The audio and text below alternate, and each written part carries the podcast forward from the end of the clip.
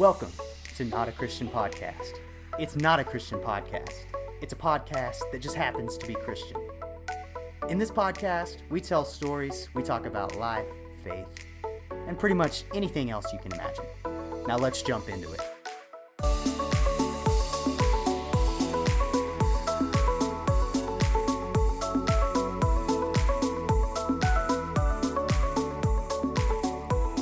Welcome back to the show. It is episode forty-five of Not a Christian Podcast right here on Friday, August the twenty-seventh. forty-five episodes. We are getting super close to episode fifty. We're getting super close to our one-year anniversary. It's just some really exciting stuff coming out in the future of Not a Christian Podcast. There's going to be more than that. Uh Not not going to tell you everything we're going into in the future right now, uh, but I've got some stuff in the works that I'm pretty excited about, about the future of the show, as we're about to head into year number two of Not a Christian Podcast. Thanks to everybody who has been a part of the ride so far. I don't know about you, but I'm, I'm doing pretty good. You know, part of me is, is sad to see, you know, summer is, we're leaving it behind. Technically, summer ends on September twenty-first, but really, summer ends when like school starts back, and, and I'm not a student. We'll get we got into that last week. We'll get more of that later. But I don't really consider, especially when you know September first, when Labor Day rolls around, I consider summer to be over. Uh, so so I'm a little little sad about summer being over. But also, candy corn has made its comeback. Candy corn is back on the shelves at the store, and you can technically get little bags of candy corn year round in like the the candy section. Little dollar bags, but I don't know, something about eating candy corn in like the month of June just doesn't feel right. Uh, but once September, October roll around, even November, little, little residual candy corn action. Uh, so so there's a very limited scope, very limited time uh, to eat eat candy corn, kind of like turkey and dressing. You know, it's delicious, and I'm sure I would enjoy it year round. But there's that window, like mid-November, really through Christmas. That's that's the only time I want it. I don't I don't want turkey and dressing in April. I don't want it in August. Wouldn't eat it right now. Actually, I probably would. But you know that, that the candy candy corn season is coming up. So so I'm super pumped about that. You guys you guys know all about that. uh, some other weird news this week. Uh, Tony Hawk. He's he came out with a skateboard where he actually took two vials of blood out of his body, mixed it with some paint, and made a hundred skateboards and and painted it with his blood paint, and he sold them for five hundred dollars a piece. And apparently when they went on sale online, they sold out in a matter of minutes.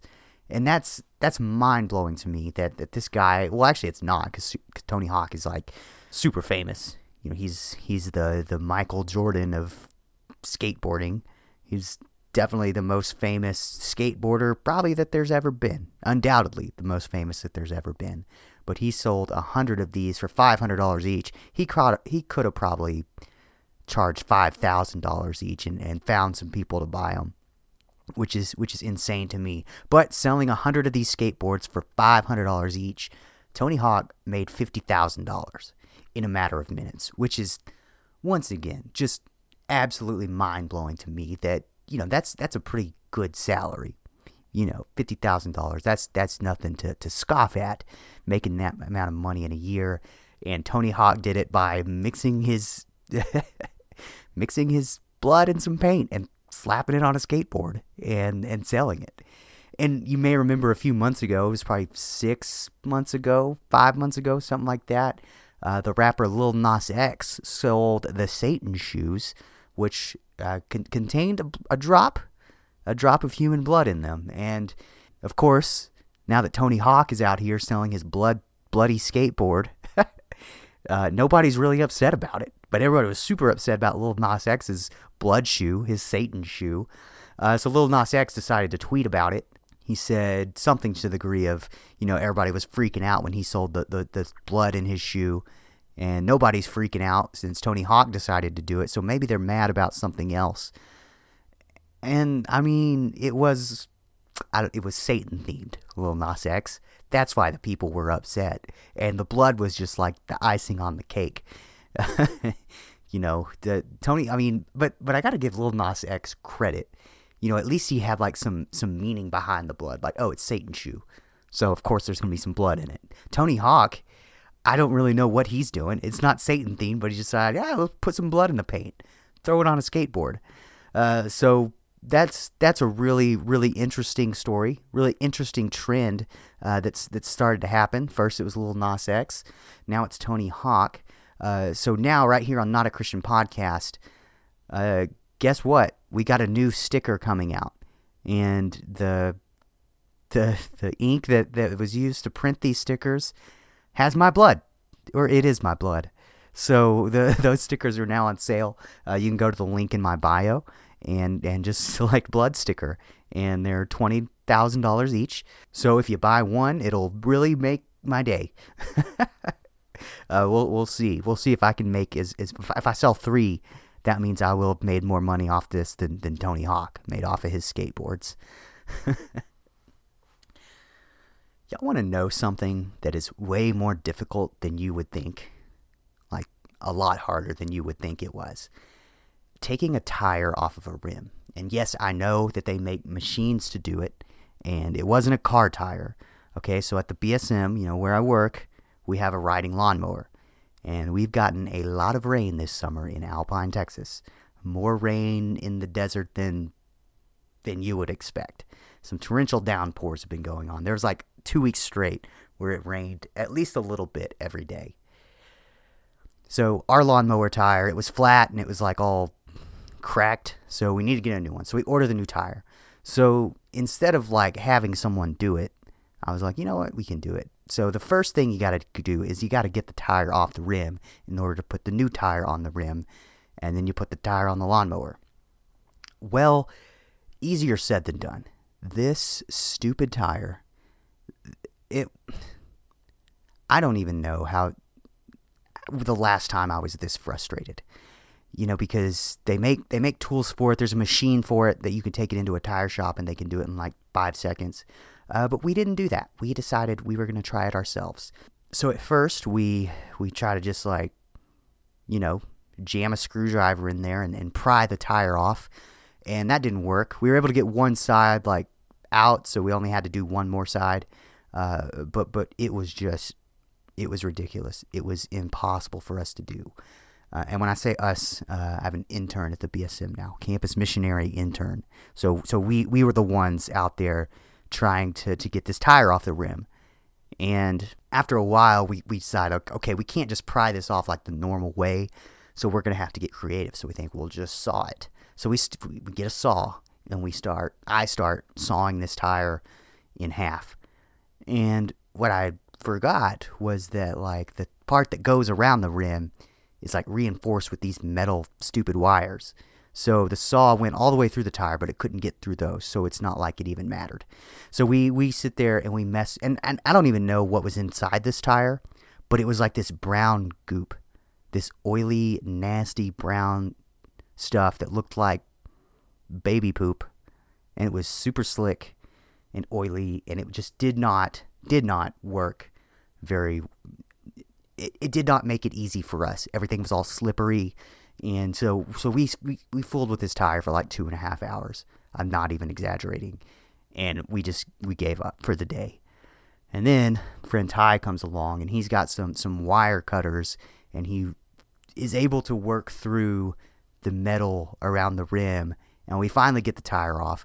We finally put the, I just go to the tire shop. I'm like, I will pay you any amount of, no, I didn't say any amount, but I was like, just, we want this on here. I didn't ask how much it cost. It ended up being like twenty-four dollars or something like that.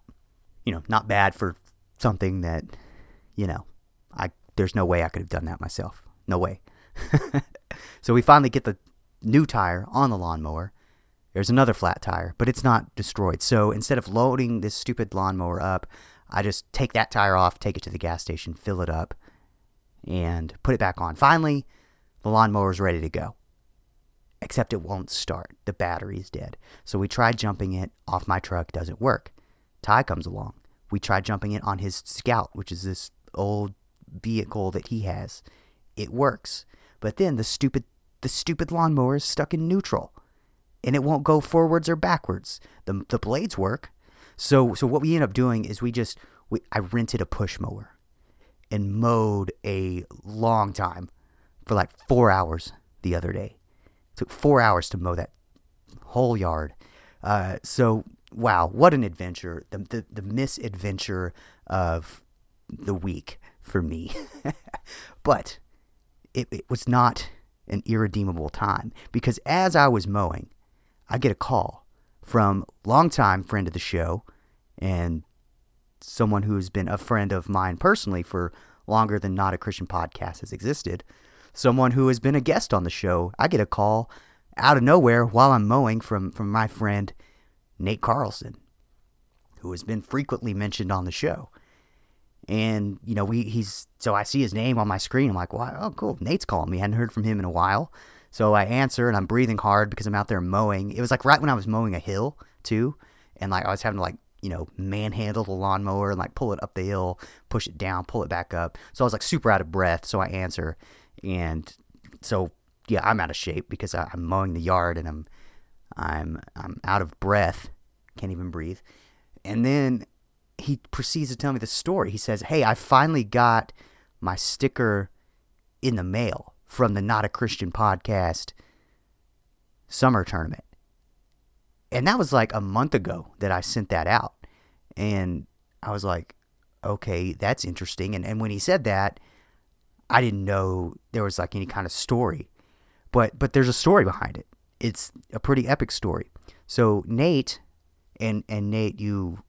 I remember most of the story, uh, but I, I may be wrong on some of the timing of this, so just forgive me, but this is how I think it went. So Nate just recently, a, a couple months ago, six weeks ago, something like that, gets a job at a new church.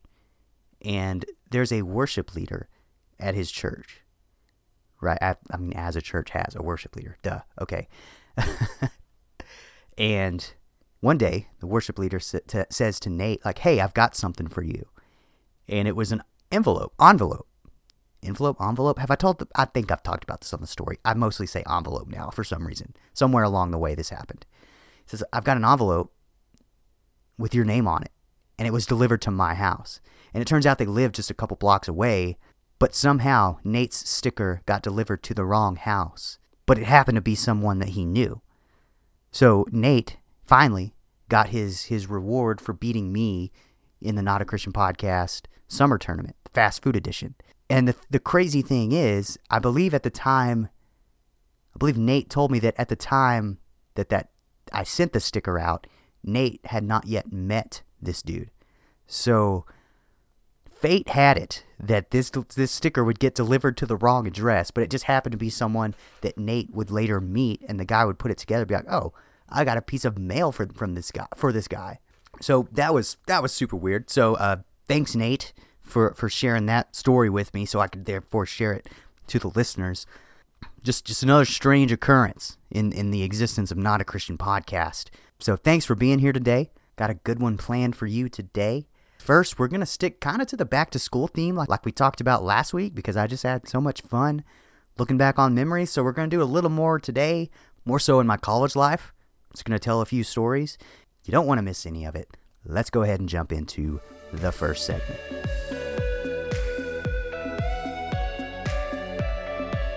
All right, you guys, if you were here last week, first of all, I highly recommend that you go back and listen to last week's episode. It was so much fun. We did a little walk down memory lane. We talked about like the back to school special of Not a Christian Podcast. And, and it was mostly themed around like elementary, high school kind of stuff. We collectively, as a as a Not a Christian Podcast family, decided that we would just wipe junior high away from our memories. Uh, just don't hold anything anyone did in junior high against them, and we can all be friends. But this week, I decided I was I was going to talk a little bit more about my college experience and, and kind of what that meant to me and and some things I learned, some more funny, some more serious, and just talk about like what was happening in those years that, that led to who I was or who I am today. And I guess the reason I should have clarified this last week when when I talk about like the back to school time, you know, let's let's point out the obvious. I'm twenty-eight years old and I'm not in school. So what the heck are we talking about this for? But my entire life, well, ever since I was, you know, five years old in kindergarten, I haven't not been. Is that the correct way to say it? I I've been ever since that time. I've been in a school setting in some way, shape, or form. So, you know, I went to elementary school, junior high, but we forget about that. High school, college. After college, I stick around internship at a college ministry. Then I go straight into grad school. And then after grad school, I'm back doing college ministry again. So there's not even been a time in my adult life when I haven't been around an academic setting, or my life hasn't uh, kind of revolved or ebbed and flowed, I guess, on a school schedule. So there's never been a time where I didn't at least have, you know, a couple weeks around Christmas just to hang out uh, with family, which is which is a really cool thing for me. I, I love that part of the year. There's never been a time where I didn't have a quote-unquote summer. Uh, that looks a little different now, because my summer now isn't like a like it was in college where you can literally just do whatever you want. I still have a job, and I still, you know, have to go to work every day, and but it's it is it's different. You know, doing college ministry in the summer is different than doing college ministry during the school year.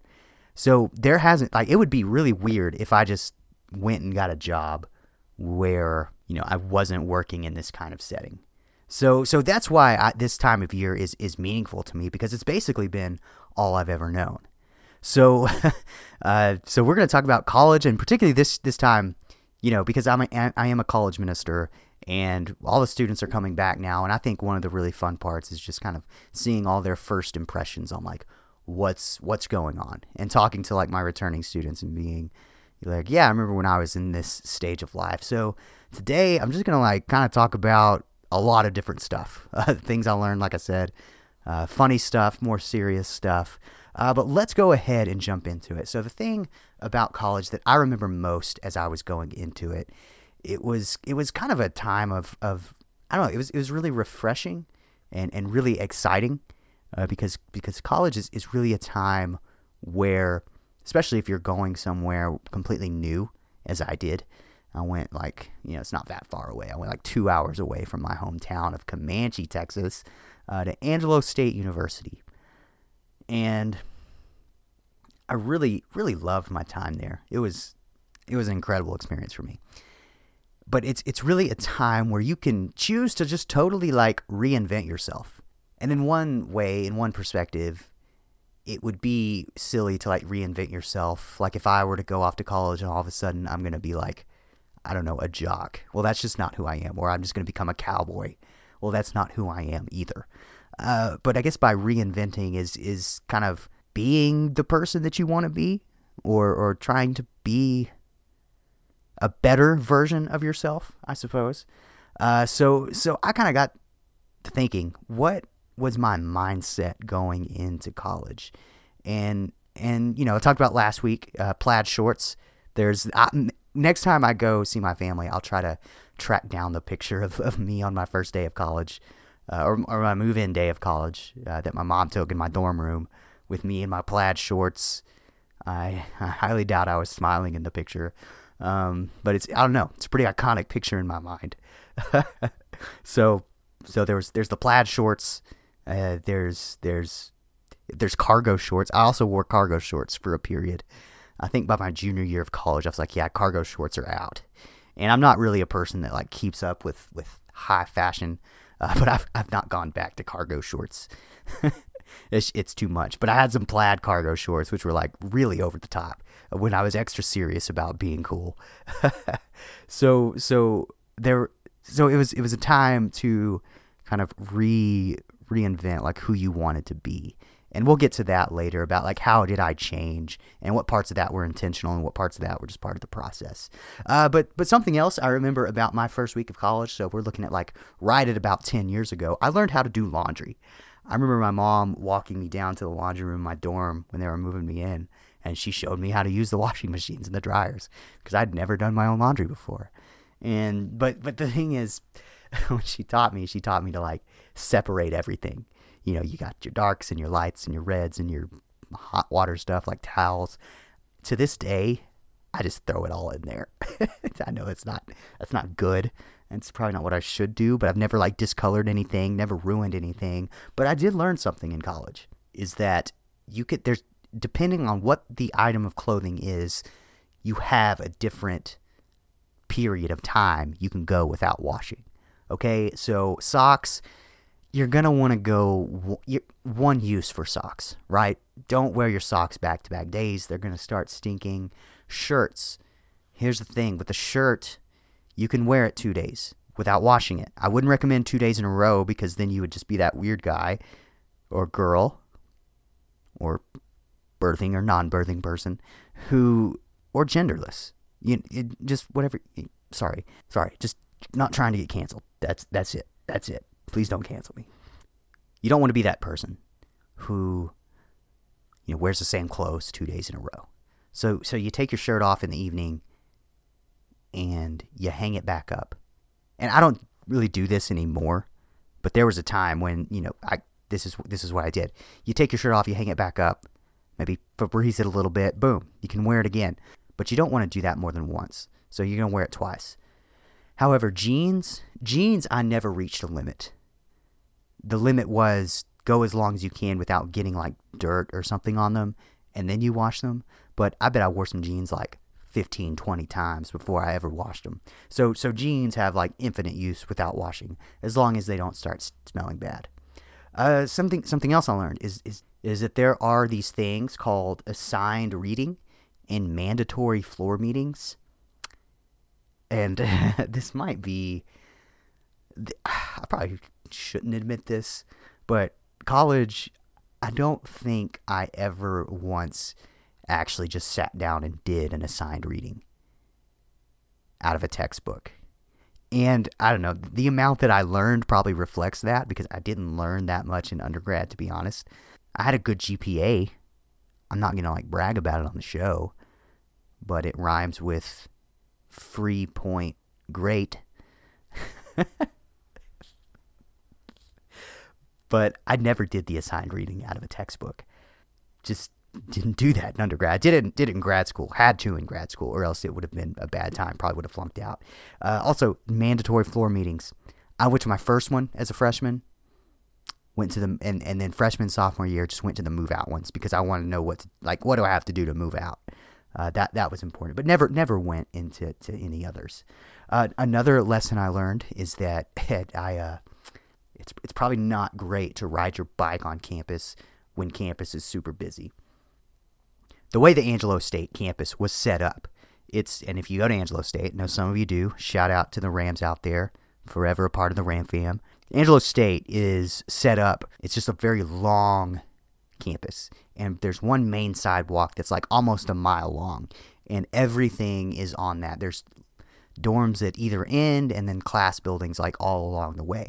So that sidewalk gets pretty crowded, right? That sidewalk gets pretty packed. And I remember probably the busiest part of campus, one of the busiest parts of campus outdoors, was in front of the C H P, in front of the gym, because it was like centrally located. There were classes in there. People were always going in and out to go to the gym, to work out and whatnot. So there were a ton of people there. So I usually rode the bike on the sidewalk, but when I get to the C H P, there's just this horde of people. This is probably like a month into my college experience. There's like this horde of people on the sidewalk. So I decide I'm going to go around. So I kind of get off the sidewalk on my bike to go around these people to the right of the horde of people. Well, there was a girl on her bike on the other side of this horde of people, and she decided to go to her left. Well, my right was her left. So when I get to like around this horde of people, all I see is this girl ten feet in front of me. And we're both going like pretty, pretty good speed on our bikes. And I know what's going to happen before it happens. And we, we have a head-on collision with our bicycles, like in front of probably a hundred people. And the thing, we were fine. Like neither one of us went flying off the bikes. Uh, I remember it did kind of like, it didn't mess up. It didn't bend my handlebars, but they were like kind of, they got twisted around where I, did, I was just going to have to like twist them back. Uh, but but we, we had this head-on collision, and neither one of us flew off our bike, so it wasn't, like, bad. Neither of us got hurt.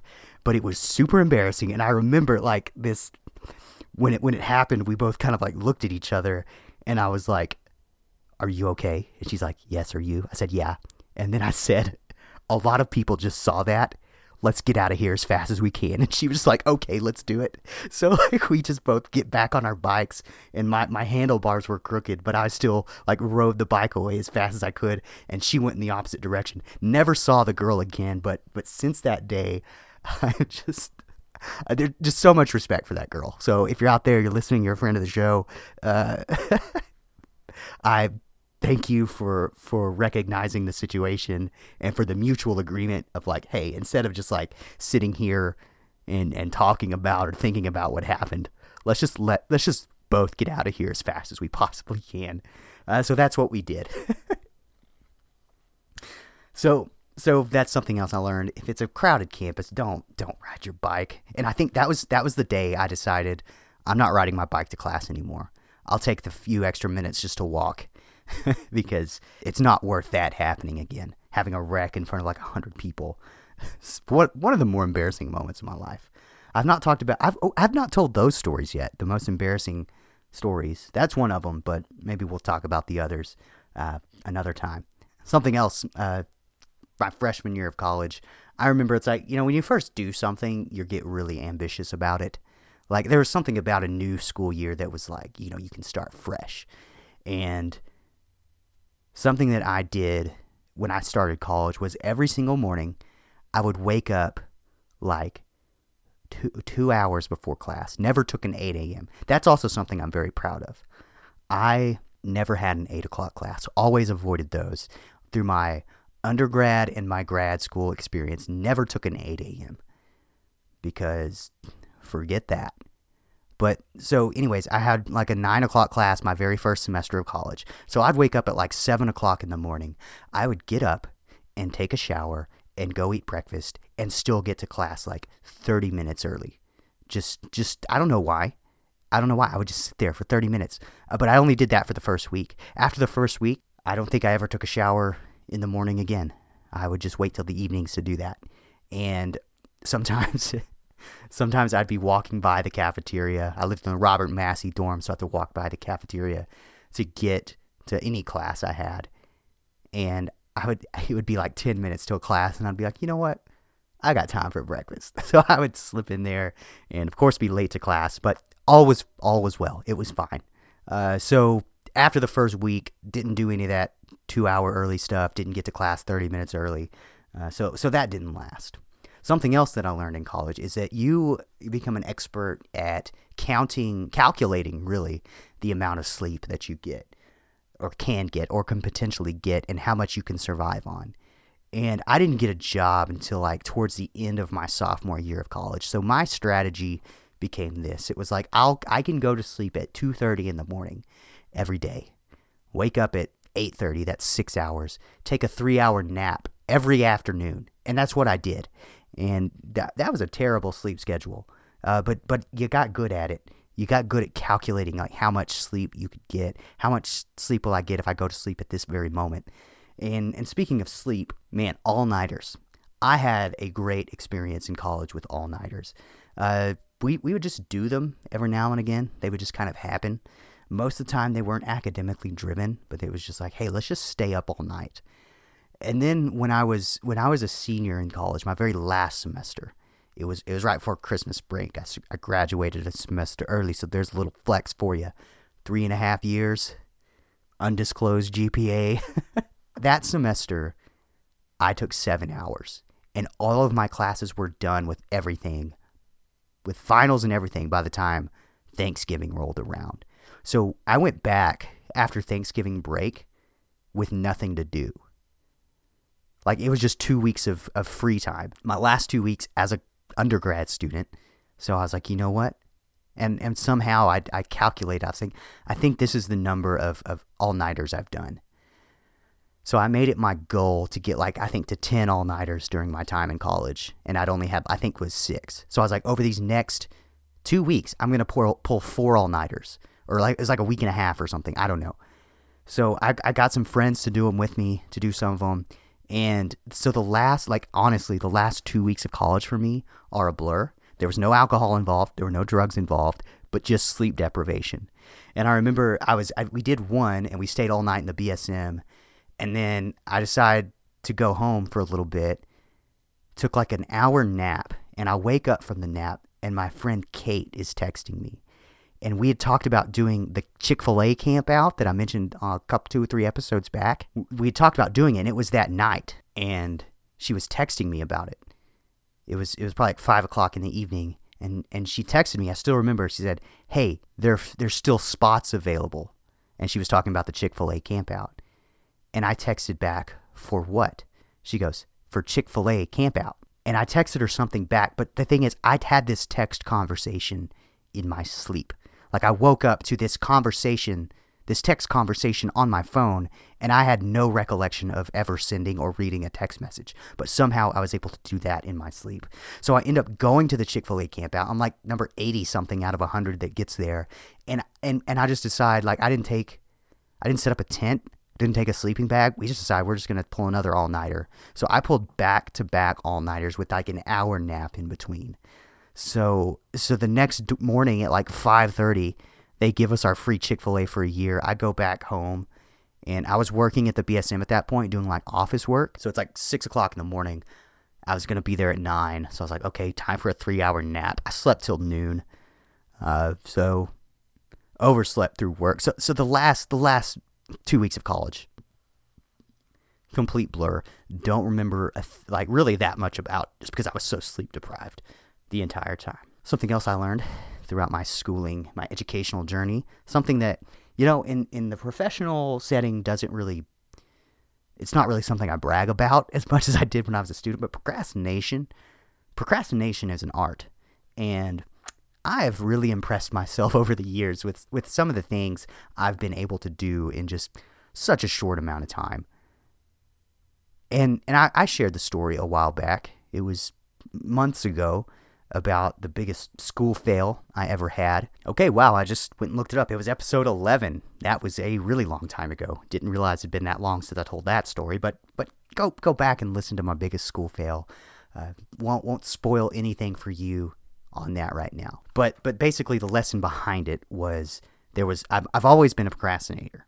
There was one time I decided not to procrastinate, and it came back and bit me hard, like real hard. So go back and listen to episode eleven if you want to know the rest of that story. Uh, but but the, the thing I learned is, if you're a procrastinator, don't try to change who you are. And that'll make a lot more sense if you know if you know the story. And everybody that went to grad school with me knows the story. I'm a little bit famous around, or was a little bit famous, around Logsdon Seminary for for that, for, for the story outlined in episode eleven. I've been plugging episode eleven a lot in the past minute, so go back and listen to episode eleven if you, if you haven't if you haven't caught my drift yet. Something else I learned in college, underdressed. There's no such thing as underdressed. You can literally do whatever you want as far as clothes go. Uh, I remember just every day, just waking up, putting on some like gym shorts and a t-shirt. thirty-six degrees outside, gym shorts, t-shirt, and a hoodie. Put some socks on under your flip-flops. You're good to go. But underdressed isn't a word. I remember even, okay, so later on in college when I worked at the Y M C A, the after-school daycare program, they had these shirts that were assigned to us. I think we had like five shirts, and you know, of course, it was like wear one each day. So that completely took the the guess the guessing out of my wardrobe. So I was like, why well, just wear my own clothes to school to change to go to work at like three o'clock in the afternoon? I could just wear all my clothes for work all day because it was just a t-shirt. It was comfortable, so that was awesome. And I remember one day I was wearing that and like some basketball shorts, some flip flops, headed to class. Of course, my hair was always messy, so I just put a cap on. And I remember having like a revelation one day, walking to class. I remember I was like by that parking lot by the library at A S U. And I was I was kind of looking at people. I was like, man, this person's kind of dressed up today. And I had this revelation of like, there may not be a person here who put less thought and less effort into getting dressed today than me. On this campus of like eight, nine thousand people. So I was honored that day. I was honored. Something else I learned in, in college is is you can just like you just do it, do whatever you want. Like you're you're an adult, you can you you can leave. You can just not show up, and there's going to be consequences for that. But really, you can. And I had a Spanish professor my first semester of college. She was not the nicest person in the world. We'll just say that. One day she she walks into the class. She was also a French teacher, so she walks into our Spanish one class, speaking French. And of course, nobody, like nobody knows what the heck's going on. And then she realizes it. She catches herself like, oh, this is Spanish class. And then she gets mad at us for not understanding her. Like it was our fault that she walked into the class speaking French. So that was really weird. But also in that class, you know, this, like I said, this lady wasn't super nice to, to anybody. There was this one guy in class. I don't remember his name, but he was a, he was, he was a fellow freshman. I do remember that. And, and she just kind of had it out for this guy a little more than she had it out for everybody else. And this guy didn't come to class very often. Uh, he, he skipped a lot of classes. I think he probably skipped a lot of homework assignments too. And one day she called on him in class and she was like, hey, I don't remember his name. What's the answer to this question in the workbook? And he was like, I don't know. And she goes, well, maybe if you came to class more often, you would know. And everybody was just, including me, like eighteen-year-old me, was just like, oh, shoot, this is, college professors are brutal. They're out here putting people in body bags. And uh, the guy just stares at her. And it, about thirty seconds pass, and I just see him get up, about face, walk out the door. He left everything. He left his, his textbook on the table. He left his pencil. He left his spiral. And he just got up and walked out. He left. And he never came back. And when I say never, I mean like for the rest of the semester. He was just gone. I guess he either dropped the class or or, or, or failed it. But yeah, he was gone. Uh, so I hope he's doing okay now. Uh, I hope he I hope he recovered from the from the dropped or the failed class, Spanish class. I still think about that a lot, and I still hope that you're out there doing okay, guy who I don't remember your name. One one more thing I would I would always do every semester was that, you know, you got like a month left, and you you you just get a little burned out of school, so you start to calculate what's the bare minimum I can do. So so. The, the professors would always give you a syllabus, and it would tell you how much percentage, like a test was, what percentage the homework was.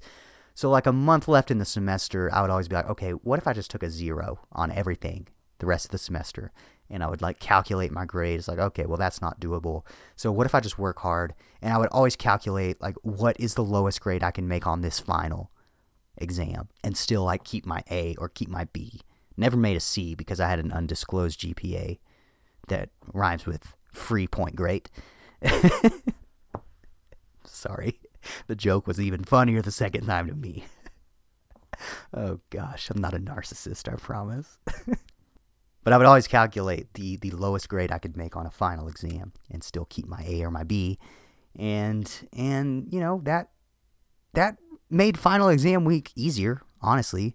Instead of like breaking my back to make an A on a test, it's like, oh shoot, bro, I can make a sixty-two on this test, still make an A in the class. Yeah, you better believe I'm doing that. I'm not going to study. And once again, didn't learn much in undergrad, so I, that's the trade-off there. And uh, so I, in college, I, I was a psychology major. And the way I decided my major, it was... You know, if I could go back today, I probably would have done things differently. Not, uh, I don't know. I'm not saying I wouldn't have majored in psychology. You know, I went to a state university, so we didn't have, you know, Bible, biblical studies or anything like that as a major. But I remember one day I was eating lunch in the U C, and my friend Katie Nyland was in there. So we were just sitting there talking, and it was it was like time for advising for, for sophomore year to come up. And I was out of basic courses to take, and I had to start on a major. And I was like, what's your major? She's like, psychology. I was like, is that easy? She's like, oh, yeah. I was like, okay, that's what I'm majoring in. So that's that's kind of how I decided what to major in. And uh, I'm really glad the whole ministry thing happened, because I don't know if I'd be using my psychology degree right. Or I'm, re- I'm not using it right now, but I don't know what I'd be doing right now uh, if ministry hadn't happened. So, yeah, guys, that's kind of kind of what I learned in college. And and something else, you know, that, that I started thinking of was, how did I change as a person when I was in college? Uh, so so the first the thing I remember most about my first semester of college was how I got overly involved in things. Uh, so when I was that age, you know, the ripe age of eighteen, I thought like, you know, I'd been a Christian for like th- only three years. So I thought like the mark of like a great Christian was to be as like busy doing Christian things as you could possibly be. Uh, so I got overly involved in things. I got involved in B S M, which I don't regret at all, but I also got involved with like another campus ministry that like kind of did their own thing. And pretty much every night of the week I was doing like a Bible study or going to some worship night. And the thing is, like, I didn't grow spiritually hardly at all those first few weeks, the first like three or four months really of college, uh, because I was I was just too overly involved. And then when when the f- spring semester rolled around, I decided like, okay, I need to choose like one place to like really invest in. And and that's when I chose the Baptist Student Ministry at Angelo State. That's where I was going to like spend my time, you know, learning and growing. And that was really a time when I learned about like what it meant to like commit to something. So if I could give give anybody advice, it's like find one or two things to commit to instead of over committing yourself to everything. Because like, I don't know, when you're younger, like in high school and whatnot, you kind of tend to have your value or find your value or find your worth in like being the person that plays all these sports and does all these activities. And in college, you don't have to do that. And that's what I really loved uh, in the rest of my time in college. Another way I changed is that I became more of a people person. Like I said, I think last week, I've become more extroverted over the years, and that's not really stopped. Uh, definitely, if you told me ten years ago that one day I would have a podcast, my first question probably would have been, what is a podcast? I know they existed then, but I don't know if I knew what it was. But I didn't think I'd, you know, just even sit down and talk for a week or talk for a, an hour a week and release it into the world. Uh, that was just kind of, kind of foreign to me. So I've become more of a people person. Uh, I enjoy the presence of people more than I used to. I'm able to interact with people a little better than I used to. Still kind of awkward sometimes, uh, but but yeah, I have a pretty good handle on it, I guess. Another way uh, I changed in my time in college, you know, and this one I guess kind of still kind of keeps on like the serious note of of things that changed my life for the better. Really changed the traject the tra- the trajectory.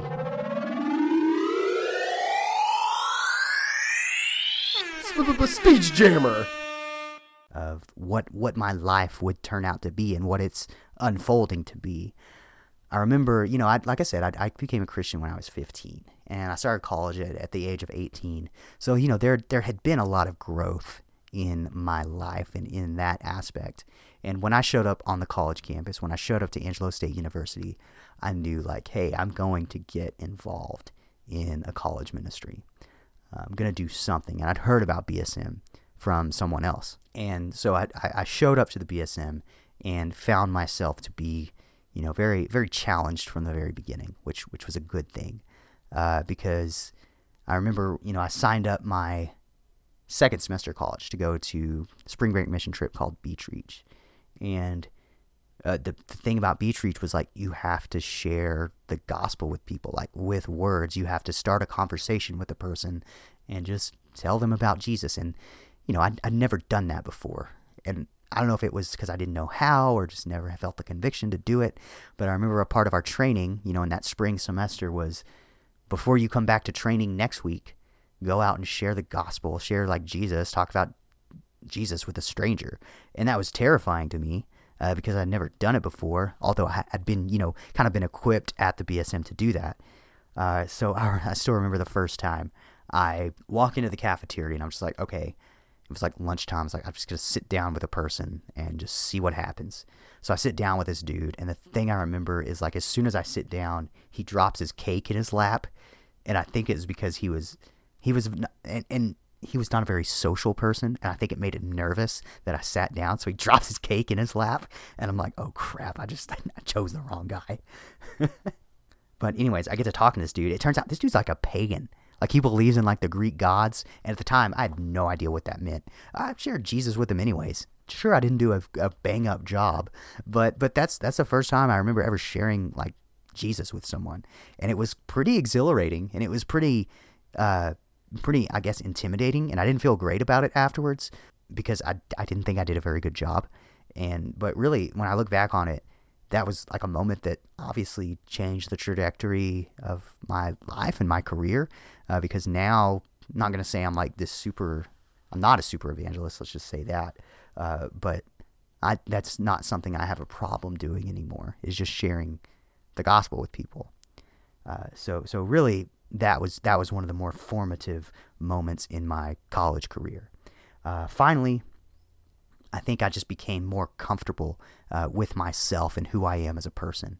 You know, the younger you are, like especially like junior high, high school, you always compare yourself to other people. I don't know if there's anybody that's like super comfortable with who you are at that stage in life. But in college, you, you really find those friends who, and, and not that I didn't have friends like this before, but you really find the people who like you or love you for who you are. Uh, you find the people who you don't, you feel like you don't have to impress. And that's kind of what high school was. I'm, I'm not saying I felt like I had to impress my friends, but there was always just like that insecurity of, of not being like who everyone else was, if that makes any sense at all. So I became more comfortable with myself. And I think because of that, I am a much more confident person today uh, than obviously well, I've grown in confidence over this these past ten years. I've become more comfortable with who I am, just personality wise. You know, I'm I'm an introverted person, and used to, I think, I thought that was like some kind of deficiency within me. And now it's like, I don't give a crap. Uh, I'm an introvert, and, you know, people can just deal with it. It's who I am. It's who I was created to be. And, and God can use it anyways, if that makes any sense at all. Uh, so yeah, those, those were kind of some ways that, that I changed uh, while I was in college. Uh, to, to wrap up this segment, I'm just going to tell you about my, uh, this is, this is a l- much less serious topic. I'm going to tell you about my roommate situation my freshman year.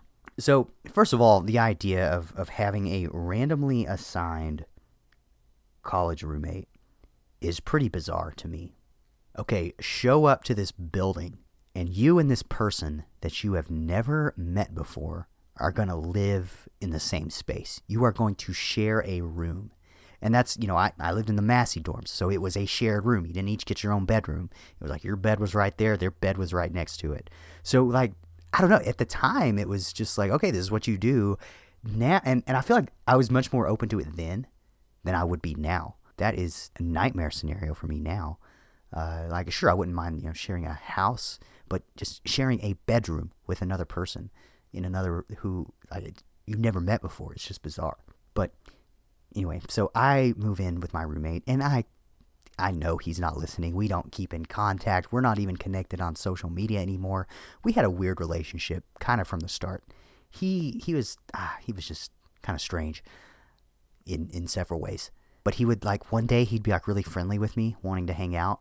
And then the next day he would, like, just completely ignore me and act like I didn't exist, which, I don't know, I didn't really care. I had other friends. I never exactly figured him out. But here's, maybe we can talk about that another time. But here's a story of something that happened uh, when we were moving out, uh, right before we moved out, actually, and one of the one of the more bizarre experiences of, of my life. So, this dude's friend, my roommate's friend, he they were both from Houston.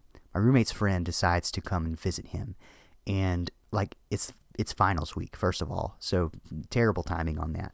But so this this dude shows up, and he's he's kind of a bigger dude, and you know, bigger people, if especially like when you start to share a space with them, especially like one bedroom, you kind of notice they, they, they smell, you know. So this dude kind of smells a little bit, and but he's my roommate's friend from home, from his hometown, and he's just there to spend a few days. And you know, we're gonna move out soon, so it's like okay, whatever. We'll just we'll just get through this. And so we'll call my roommate John, that wasn't his name, and we'll call his friend, let's see, it started with a K, so we'll call him Kenneth. Sure, why not? So so John's friend Kenneth comes and stays in our dorm room, and he just sleeps right on the hard floor, like with a pillow and a blanket, so that's pretty weird. Uh, but, but the thing about Kenneth was he liked to stay up late, so my roommate John like came to the room one day, he's like, yeah, Kenneth is just gonna stay up all night in the study room. I'm like, okay, that's weird. So I think it was like the Monday of finals week. I get up to take my first final exam. It's like eight o'clock in the morning. And right as I'm getting dressed, I hear a knock on our door, and John is in his bed, but I'm already up. So I just, I just go and answer the door, and there's an R A at the door accompanied by a police officer. So I'm just like, okay, this is weird. And they're like, yeah, is, is John here? I'm like, yeah, just a second. So I go I go to my roommate's bed, John, and I, I wake him up. I'm like, John, there's the R A's here, and they've got a cop. They want to talk to you. And Kenneth isn't in our room at this point. And all of a sudden, John just, like, wait, are you serious? I was like, yeah. He pops up out of bed, and he just starts pulling all this crap out from underneath his bed. And he takes this trunk that's got like a padlock on it, and he like opens up the lock. And at this point in my life, I wore glasses and contacts. I'd not yet put my contacts in, and I wasn't even wearing my glasses because I literally just popped out of bed when all this is happening. But I just see John start taking all this crap out of this trunk that he had locked up under his bed, and he just starts dumping all this stuff in the toilet, which obviously I knew at the moment, even though I couldn't see because my glasses still weren't on, it was drugs. And I did not know my roommate did drugs, did not know my roommate kept drugs in the room. And then he takes like these two bottles of liquor and like pours them down the down the toilet, and then he like wraps up the, the bottles in his in his blankets on his bed. So but what happened, so like all, and the whole time he's like cussing up a storm. And like at this point, like things had gotten pretty contentious between us. So I was just like, I was dying, like laughing on the inside. So John like takes everything, throws it, like pours it down the toilet, and then he, he he's like cussing under his breath the whole time. When he gets all that done, he's like, I'll be right back. So he he goes down, they get the situation dealt with. And what ended up happening was that Kenneth had an ex-girlfriend who was very upset at him, and she somehow figured out that Kenneth was in San Angelo, staying with us. And so she called the cops, and and for some reason she pointed out, or she she reported that Kenneth was suicidal. So which he was not, that's why I can laugh about it, but it was just to like get at him. So so that's why the cops show up, because they were trying to stop him from committing suicide, and that's why my roommate John gets involved. So it had nothing to do with the drugs, uh, which, considering like my relationship with my roommate, that's I think it's so funny that that happened to him, that he wasted all those drugs, all that alcohol for nothing, which I don't know, that that was kind of poetic justice. Uh, but but yeah, so Kenneth's Kenneth's ex-girlfriend called called the school and said like, hey, this guy's staying in there, he's not a student, but he's suicidal, and that's why the cops came. Uh, so so John moved, like we never really talked about it that much after that, but I thought it was hilarious. Uh, the whole situation. It was one of, like I said, just one of the more weird things that happened to me. I was not okay with him keeping drugs in the room, but like I said, that was like less than a week before we moved out, and he got rid of them all. So uh, it, it all worked out in the end. So so that was that's just the story about how my freshman year ended. So hope you enjoyed my ramblings, my musing on college life and what I learned and how I changed as a person. I uh, hope it was somehow entertaining or enlightening, maybe in some way. Uh, but for now, let's go ahead and transition to the closing.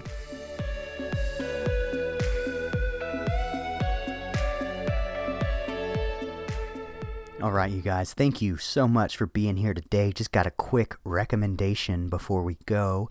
First, my recommendation this week is a YouTube channel. It's a YouTube channel that I've been into for probably over a year now, and it's it's highly entertaining. It is called Ordinary Sausage. And what Ordinary Sausage does, it's just this guy that started this like in his kitchen. He has like the sausage making equipment. So like a meat grinder, and then this thing that like shoves it into the casing. And what he does is he takes any food you can imagine, any food that people recommend to him in the comments or in his D Ms, and he makes a sausage out of it. So, you know, for, for one, one of the earlier ones, I think he takes a, a Big Mac from McDonald's, and he puts it through the meat grinder, and he puts it into the sausage casing, and he fries it up, and he tastes it, and he gives it a rating on a scale of one to five. And it's just it's just fascinating to me that pretty much everything, like when you blend up or mix up or grind up any food, it always turns out to this like brownish gray color, no matter what it is. So like the Big Mac sausage looks like a regular sausage. It looked like something that you would just put in a hot dog bun. Uh, so, so I don't know. It's fascinating. He's done things like pizza, popcorn, uh, an entire Thanksgiving meal, just cheese. He's done beef heart. He's done a K F C meal. He's done ice cream sandwich. He's done almost like so much stuff. There's there's hundreds of these probably at this point. He did Skittles not too long ago. Made a Skittles sausage. It's highly entertaining. I would highly recommend that you go and watch Ordinary Sausage. So that is my recommendation of the week. Thank you guys so much for being here. That's all the evangelical filth I've got for you. That's a wrap, and that's a frat stat. Next time, I promise I'll do just a little bit better. Later.